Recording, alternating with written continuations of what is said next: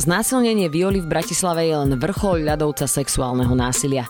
Článok s týmto názvom môžeš nájsť na Refreshery a ja sa dnes budem rozprávať s jeho autorkou Timeou Krausovou napríklad aj o tom, prečo ženy na Slovensku aj vo svete sexuálne útoky často nehlásia. Ak ťa však zaujímajú novinky z posledných dní, napríklad, že po minulotýždňovom úmrtí Juice WRLDa narástla počúvanosť jeho skladieb o 487%, internet si robí srandu z nového Xboxu, ktorého vzhľad vraj pripomína chladničku či raketom Komet, alebo čo hrozí mužovi, ktorý udrel americkú redaktorku pozadku v živom vstupe, určite si pozri dnešný diel Fresh News aj na YouTube.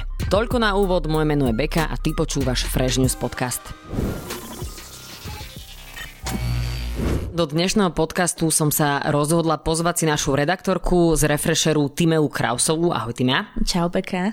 Ja som sa rozhodla si ťa pozvať do podcastu, pretože sa chcem s tebou rozprávať o sexuálnom násilí na ženách. Je to téma, ktorá je naozaj na Slovensku v posledných dňoch veľmi hlasno skloňovaná, aj kvôli tomu, čo sa stalo Viole a ty si robila jeden veľmi zaujímavý článok na náš web refresher.sk presne o sexuálnom násilí a rozprávala si sa na túto tému s Denisou Augustíniovou. V podstate ona je pracovníčka pre organizáciu Magna, ktorá Áno. teda robí v zahraničí dobrovoľníckú prácu a pomáha komplexne nielen ženám, ale aj ľuďom v rôznych krajinách, ktoré postihla nejaká obrovská smrť alebo vojna. Otázka pre teba ako prvá znie, prečo si sa rozhodla osloviť práve pani Augustínovu? Podstate na Magnu aj na pani Augustínovu som dostala kontakt priamo od nášho externého editora, od Lukáša Dika a s ktorým sme sa teda v ten, ten týždeň predtým rozprávali práve o tom, že teda 25.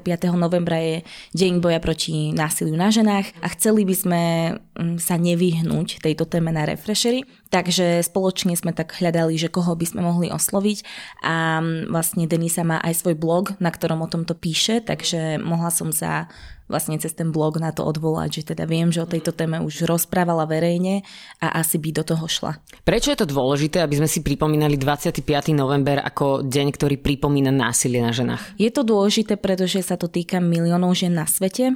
My si veľakrát kvôli médiám myslíme, že sú to tie také ojedinelé, veľakrát brutálne prípady, ale čísla hovoria niečo iné. Práve, že nielen teda mm, sexuálne násilie, ale celkovo násilie na ženách je veľmi bežne využívané aj v domácnostiach, aj vo vojnových konfliktoch, takže um, ženy sa s tým proste stretávajú. A rozprávame sa aj o tom, že sa stretávajú s týmto problémom aj na Slovensku, len sa o tom nehovorí? Určite áno a myslím si, že práve vlastne violína smrť trošku rozprúdila e, debatu týmto smerom a v podstate slovenské štatistiky hovoria o tom, že každá štvrtá žena je obeťou domáceho násilia, každá piata je obeťou sexuálneho násilia, teda znásilnenia v tomto prípade. Takže ono to je veľmi bežné a vlastne taká zaujímavosť, ktorú mi povedala aj Denisa v rozhovore, je, že v porovnaní s Českom naše čísla sú pomerne nízke. Je to asi kvôli tomu, že ľudia to nenahlasujú Presne na tak, ono je to nereálne. V podstate mhm. Česi majú o 5 až 6 krát vyššie mm, čísla tých nahlásení a pritom majú iba dvakrát toľko obyvateľov, takže keď si to prerátame, pravdepodobne to číslo na Slovensku nie je úplne reálne. Denisa má v podstate dosť e, bohaté a nie veľmi príjemné skúsenosti aj z krajín ako je napríklad Eh, Rwanda alebo Konžská demokratická republika a podobne, kde oni riešia presne tieto prípady, kde v podstate znásilnenie alebo násilie na ženách eh, je využívané aj ako taká nejaká vojnová stratégia. Áno. Ty si sa s ňou osobne stretla? Ja som sa s ňou žiaľ nemohla osobne stretnúť, práve preto, že aj v čase rozhovoru sa nachádzala kde si medzi Rwandou a Kongom a niekoľko dní nám vlastne trvalo, kým moje e-maily prišli k nej a kým jej vlastne e-maily prišli späť ku mne. Takže nemohla som a v tom čase bola na konferencii, kde si um, v Južnom Sudáne sa rozprávali práve o tom, že teda ženy sú častokrát takto zneužívané ako súčasť vojenskej stratégie. V podstate sa dlho o tom nerozprávalo. Mám pocit, že nielen na Slovensku, ale aj v zahraničí a bohužiaľ mám taký pocit, že na Slovensku trošku zaostávame momentálne za svetom o tej možno, že informovanosti na túto tému. Ako je možné, že to žena napríklad nechce nahlasiť? Lebo teraz sa nerozprávame iba o znásilnení, ale bavíme Áno. sa aj o znásilnení, aj celkovo o tom násilí, ktoré sa na ženách pácha a ktoré je naozaj že brutálne. Dôvodov je tam viac podstate v prvom rade na Slovensku máme veľký problém s tým, že takéto um, obete, či už je to žena, muž alebo dieťa, extrémne stigmatizujeme a veľakrát im neveríme. A možno naši poslucháči poznajú ten seriál Unbelievable, o ktorom sme tiež písali na Refreshery ten príbeh nie je vymyslený a ten príbeh tiež nie je ojedinelý. Práve aj Denisa mi v rozhovore povedala, že slovenská policia má niekedy problém brať obete vážne. A my veľakrát zľahčujeme to, čo sa deje. A veľakrát ženu pošleme domov, že tak si mala lepšie navariť a nebol by ťa udrel, alebo si nemala papuľovať a neboli by ste sa pohádali. No toto je inak taká ja by som povedala až taká veľká halus, čo sa týka Slovenska, lebo ja mám osobne taký pocit, že je to trošku tak zakorenené aj v našom folklóre. Neviem, či poznáš obrázky Ivany Šatekovej, Áno. ale ona ona vyšíva presne tie vzory správania a tie stereotypy, ktoré sú v našej spoločnosti naozaj že odjak živa. Áno. A tam to presne ukazuje, že snaží sa tam takú tú krehkosť e, odtiaľ vymazať a snaží sa to hovoriť naozaj presne priamo tak, ako to je. A bohužiaľ to tak naozaj kedysi bolo, že muž prišiel domov, vypil si e, flašu pálenky, zbil ženu, e, zbil deti a išiel si lahnúť Áno. a takto v podstate bolo v poriadku. A bolo to normálne. A mám tak taký pocit, že sme sa ako keby, síce sme sa už dostali trošku ďalej, ale stále je to dosť veľký problém, pretože možno, že aj nejaké také tie vtipy, ja som si čítal ten článok, ktoré hovoria o tom, že keď žena hovorí nie, myslí áno, áno. a podobné mm-hmm. veci, kde sa to v nás, Slovakoch, berie, že nestojíme na strane tej ženy, ktorá je v podstate obeťou, ale snažíme sa vymýšľať si rôzne výhovorky, prečo si to vlastne žena zaslúžila? Ono je ťažko povedať, nie som ani etnologička, ani sa nejako nevyznam natoľko v slovenskom folklore. Je ťažko povedať, odkiaľ to prišlo. Čo však viem je, že my máme extrémny problém pozerať sa na násilie a máme problém o ňom hovoriť. Ak je to v nejakom hollywoodskom filme, tak je to v poriadku, ale ak sa to stane mojej susedke alebo mojej sestre, tak už je to problém a je to hamba pre celú rodinu. Tu nastáva ten problém, že vlastne my sa nepostavíme na stranu obete, pretože ak by sme sa postavili na stranu obete, tak musíme uznať, že sa to stalo v našom živote a že sa nás to týka. Prečo je to hamba? Pretože keď sa mi niečo stane, tak ja som predsa obeť. Ja sa za to nemám prečo hambiť, aj keď teda viem, že mnohé ženy sa s týmto pocitom nevedia vysporiadať, hlavne psychicky, pretože tie fyzické rany sa e, zahojiť dajú, aj keď teda mnohé ženy e, skončia aj e, reálne v nemocnici Áno. s veľkými poraneniami. Prečo sa za to hambíme? Dozvedela si sa od pani Augustinovej aj toto? Um, mne to tiež nešlo do hlavy, prečo by som sa ja mala hambiť za to, že mi nebolo ublížené. V podstate ten myšlienkový proces u tej obete je častokrát taký, že mohla som inak zareagovať, mohla som sa inak obliecť, mohla som naozaj navariť lepšie, mohla som niečo urobiť inak, aby som ho nenahnevala. Takže ženy berú na seba tú vinu, že oni si to v podstate zaslúžili. Áno, áno. Čo samozrejme nie je pravda, ale toto je myšlenkový proces. Áno. A my ako spoločnosť ten myšlenkový proces vlastne posilňujeme. Keď príde na políciu, tak sa jej budú pýtať, čo mala na sebe. Keď si nebodaj dala pohár vína, tak už to bude jej vina, možno si to zle pamätá. okolnosť, Presne jasné. tak. A takisto rodina. A veď na budúce ťa neudrie alebo tak sa skúste o tom porozprávať. No lenže keď ťa udrie niekto raz, tak je tam šanca, že ťa udrie zas. Je to problém, ktorý sa dá vyriešiť, lebo ja mám pocit, že na Slovensku je to naozaj obrovský blúdny začarovaný kruh, pretože mám taký pocit, že ani orgány činné v trestnom konaní nejako nefungujú. Aj v podstate ty si to hovorila a spomínala to aj Denisa eh, Augustinova v rozhovore, že žena príde na policiu a eh, prvé, čo sa snaží policajt urobiť, nie úplne, nechcem povedať úplne, že hodí to na ňu, ale naozaj zisťovať tie okolnosti a nejako sňať vinu toho vinníka uh, z toho celého činu.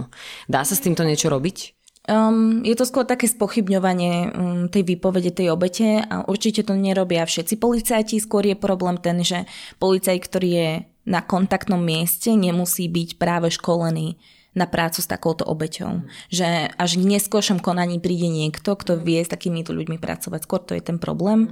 Nemyslím si, že momentálne sme ako spoločnosť v stave, že toto vieme úplne vynulovať a možno ani teraz nie je cieľ to vynulovať, lebo kým to my neberieme vážne, tak asi sa rozprávať o nejakom riešení nebude produktívne. Nemyslím si, že máme na to politickú pôdu, nemyslím si, že na to máme podporu ľudí, že ľudia si uvedomujú, že je to problém. V podstate ľudia nechcú ani asi vidieť, že je to problém a myslia si, že keď sa to nestalo mne, alebo nepoznám niekoho, komu by sa to stalo, tak ten problém ako keby neexistuje, pričom naozaj najväčší paradox je, že mnoho aj žien, ktoré my tiež poznáme z nášho okolia, podobnými problémami prechádzajú, len o tom nehovorí nehovoria, pretože presne sa hambia a možno, že presne to je ten dobrý point aj momentálne na Slovensku, že sa táto debata začína otvárať a začíname sa o tom rozprávať. Ako si aj ty spomínala to s tým oblečením, viem, že mnoho ľudí e, presne týmto argumentuje, že žena bola oblečená, vyzerala ako keby uh, vlastne ona ten sex chcela a podobne. Áno. Pričom napríklad, a to si pamätám, to bolo nejaký čas dozadu, tuším, to bolo v Londýne, bola spravená obrovská výstava so zaramovanými vecami práve obetí znásilnenia a to boli naozaj, že dobre, pár žien malo na sebe oblečenú sukňu, ale ostatné ženy boli úplne normálne oblečené, sveter, dlhé nohavice, nič vyzývavé, tmavé farby a podobne.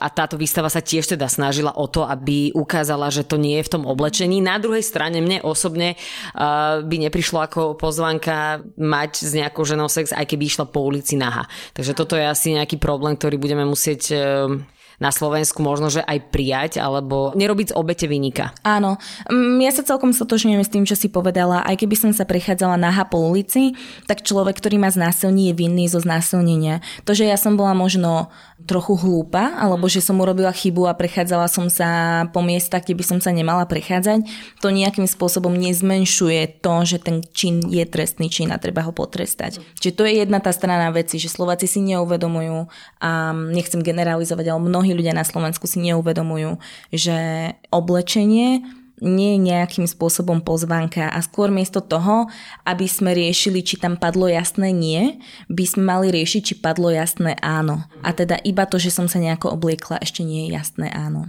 Jasné. Čo bolo pre teba najšokujúcejšie z tohto rozhovoru? Pretože ty nám teraz e, v podstate sa snažíš prerozprávať to, čo ti povedala. Aj pani Denisa, samozrejme vás ostatných vyzývam na to, aby ste si tento článok e, prečítali, je naozaj veľmi zaujímavý. Otázka, čo bolo pre teba najšokujúcejšie z toho, čo ti povedala?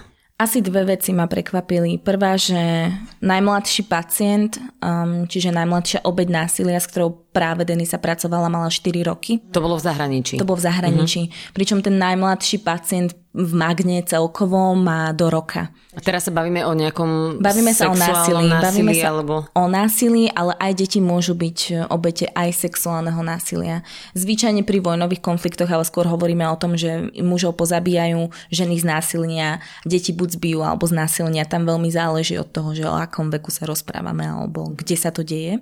Toto sú také veci, že nám na Slovensku je toto naozaj veľmi vzdialené a tiež, máme pocit, že keďže sa to deje niekde úplne Presne. za hranicami Slovenska, tak ako keby sa nás to netýkalo. Áno.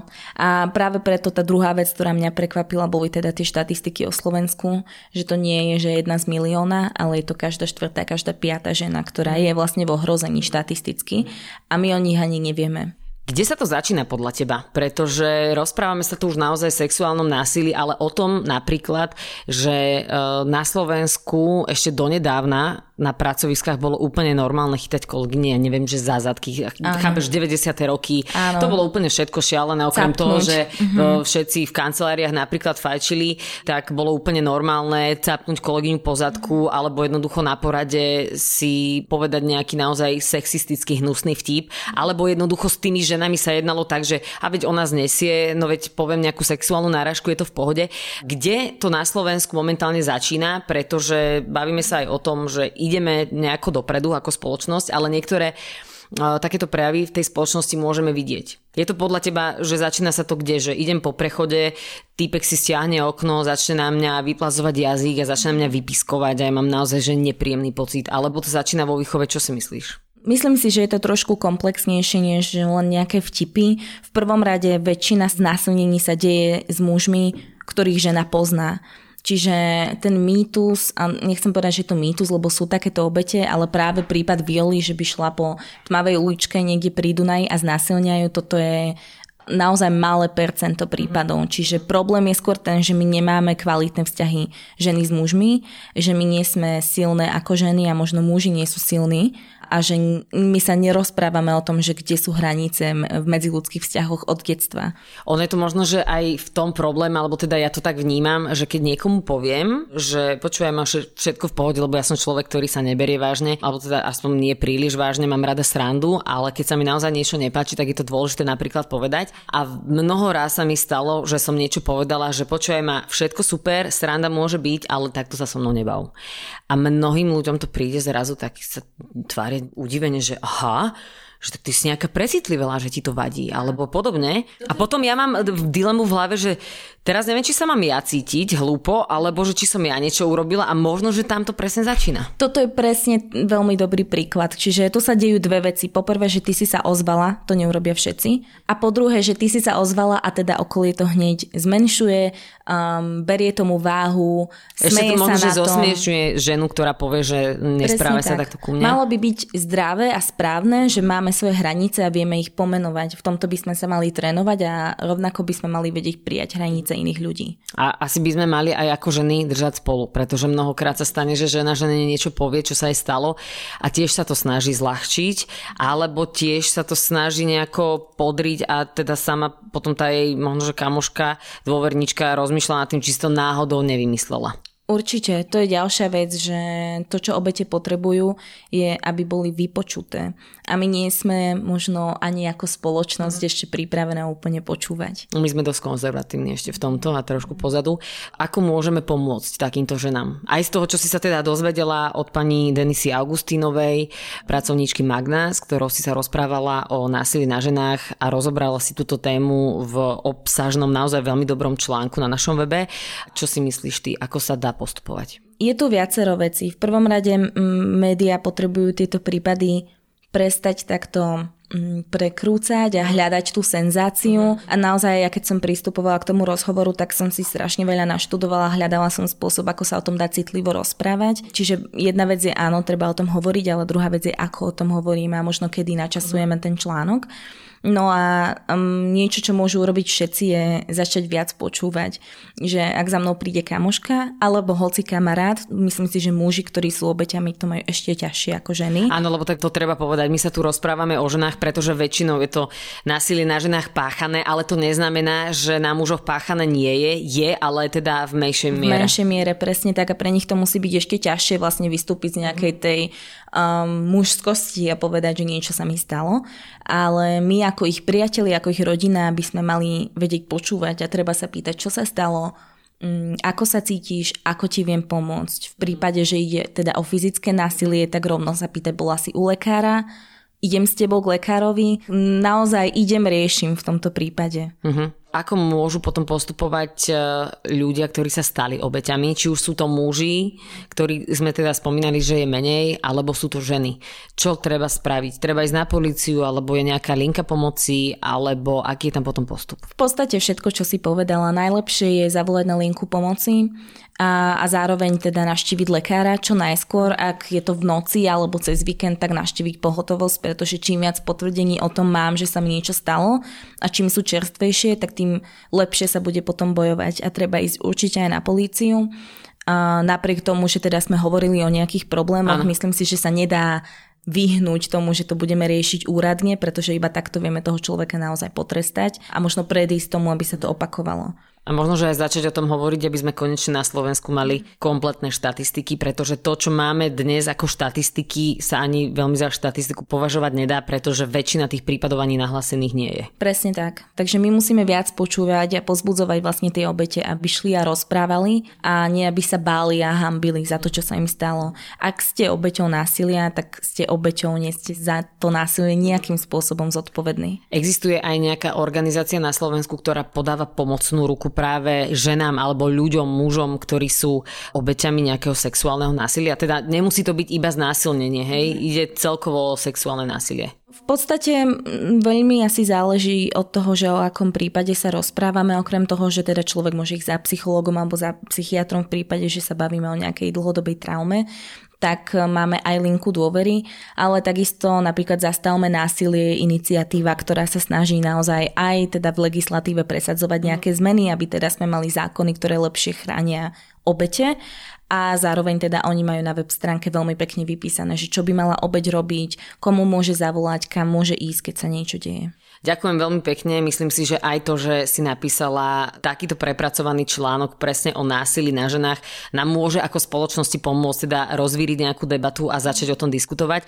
Takže ďakujem veľmi pekne. So mnou v podcaste bola naša redaktorka Tima Krausová, ktorá sa rozprávala s Denisou Augustínovou. Vy si tento článok môžete pozrieť na našom webe www.refresher.sk. Ja som Beka a toto bol Fresh News Podcast. Podcast Fresh News vychádza každý pondelok a štvrtok a ty sa nezabudni prihlásiť na jeho odber na Spotify alebo v apkách Apple a Google Podcasty. Ak by si mal akékoľvek návrhy alebo pripomienky k podcastom, napíš nám na adresu podcasty.refresher.sk A aj tento podcast vznikol vďaka Refresher Plus. Pridaj sa k predplatiteľom IT a podpor tvorbu kvalitného obsahu na www.refresher.sk lomka plus.